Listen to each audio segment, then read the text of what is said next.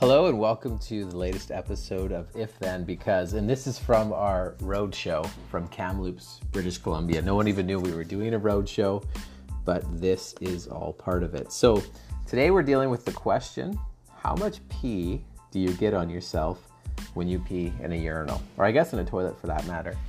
Um, obviously, this question is more targeted towards men, and I have to give a shout out to let me find the article really quick here. Oh shoot, it's lost. Um, there's an article called, and there's two ums already for somebody who's trying not to say um.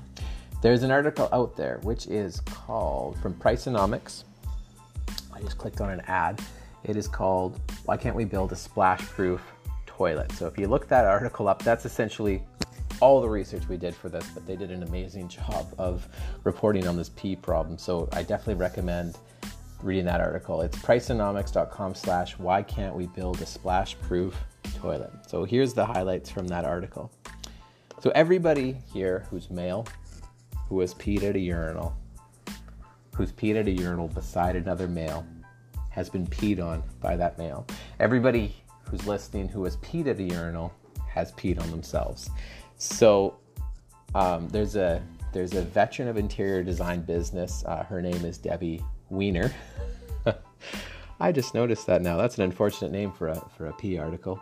Um, she said there's no such thing as a splash-proof toilet. She's looked for it, never been able to find one. So she's finally settled on in her home.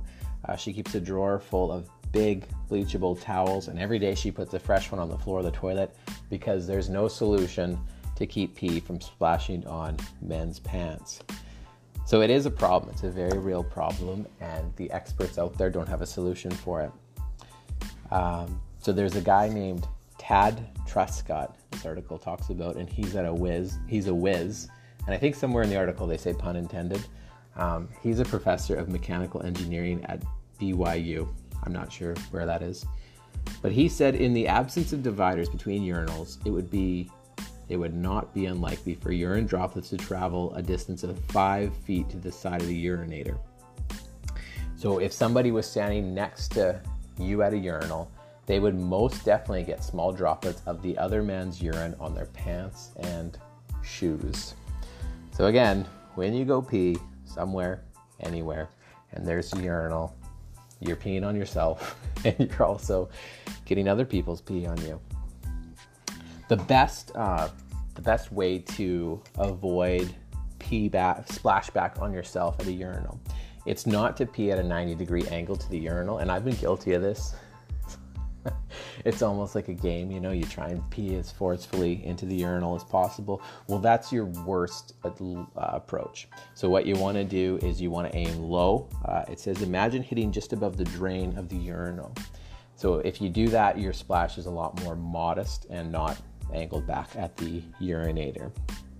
And then somebody else said in the article, which is a good point, with with this problem, they said it's like washing your hands in the sink. I can make a big mess, but I don't. I'm careful. So if you are peeing and you um, are more careful, I you're still probably going to create some splashback, but you but you're likely going to uh, reduce the amount of splashback. So then the article goes on to talk about a little bit more of why this problem hasn't been addressed. And it's interesting, it's, it talks about how people don't like to talk about this stuff, bathroom stuff. And so there's just no thought that goes into it. And they say the most prominent architects in the world, they never talk about this.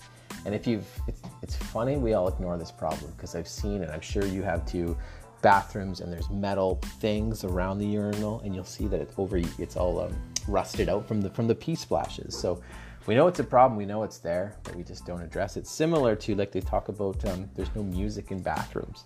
We put elevator music in, you know, to kind of mask the sound, but in a bathroom we don't just because no one likes to plan out bathrooms. So I guess maybe part of this problem is a, a lack of discussion and a lack of, of, of forethought.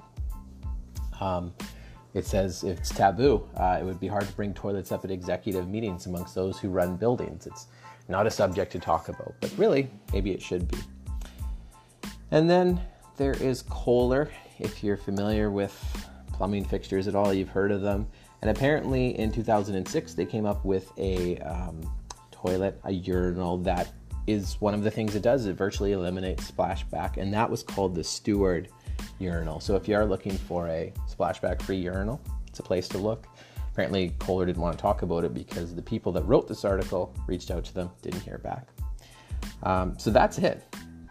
I don't actually have a value of how much urine you get on yourself when you pee at either a urinal or, or a toilet too.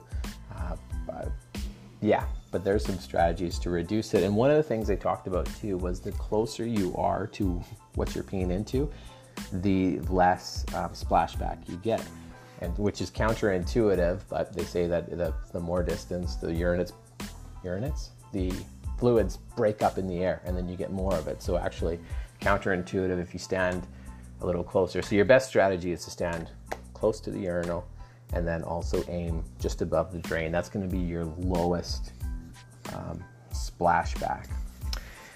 So that's the article on splashback. We're all we're all getting splashback on us, and the, really the only way to 100% avoid it would be to sit down on the toilet. So if you are in a public urinal and you don't feel like getting peed on, well, maybe use a urinal and sit down.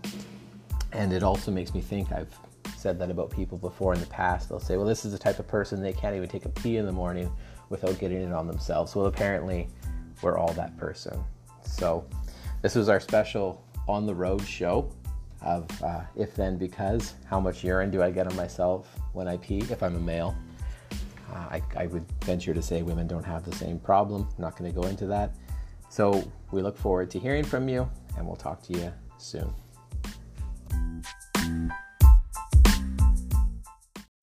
Hey everyone, if you enjoyed this episode, please leave me a comment or a five star review wherever you listen to your podcasts. I appreciate it. Talk to you soon.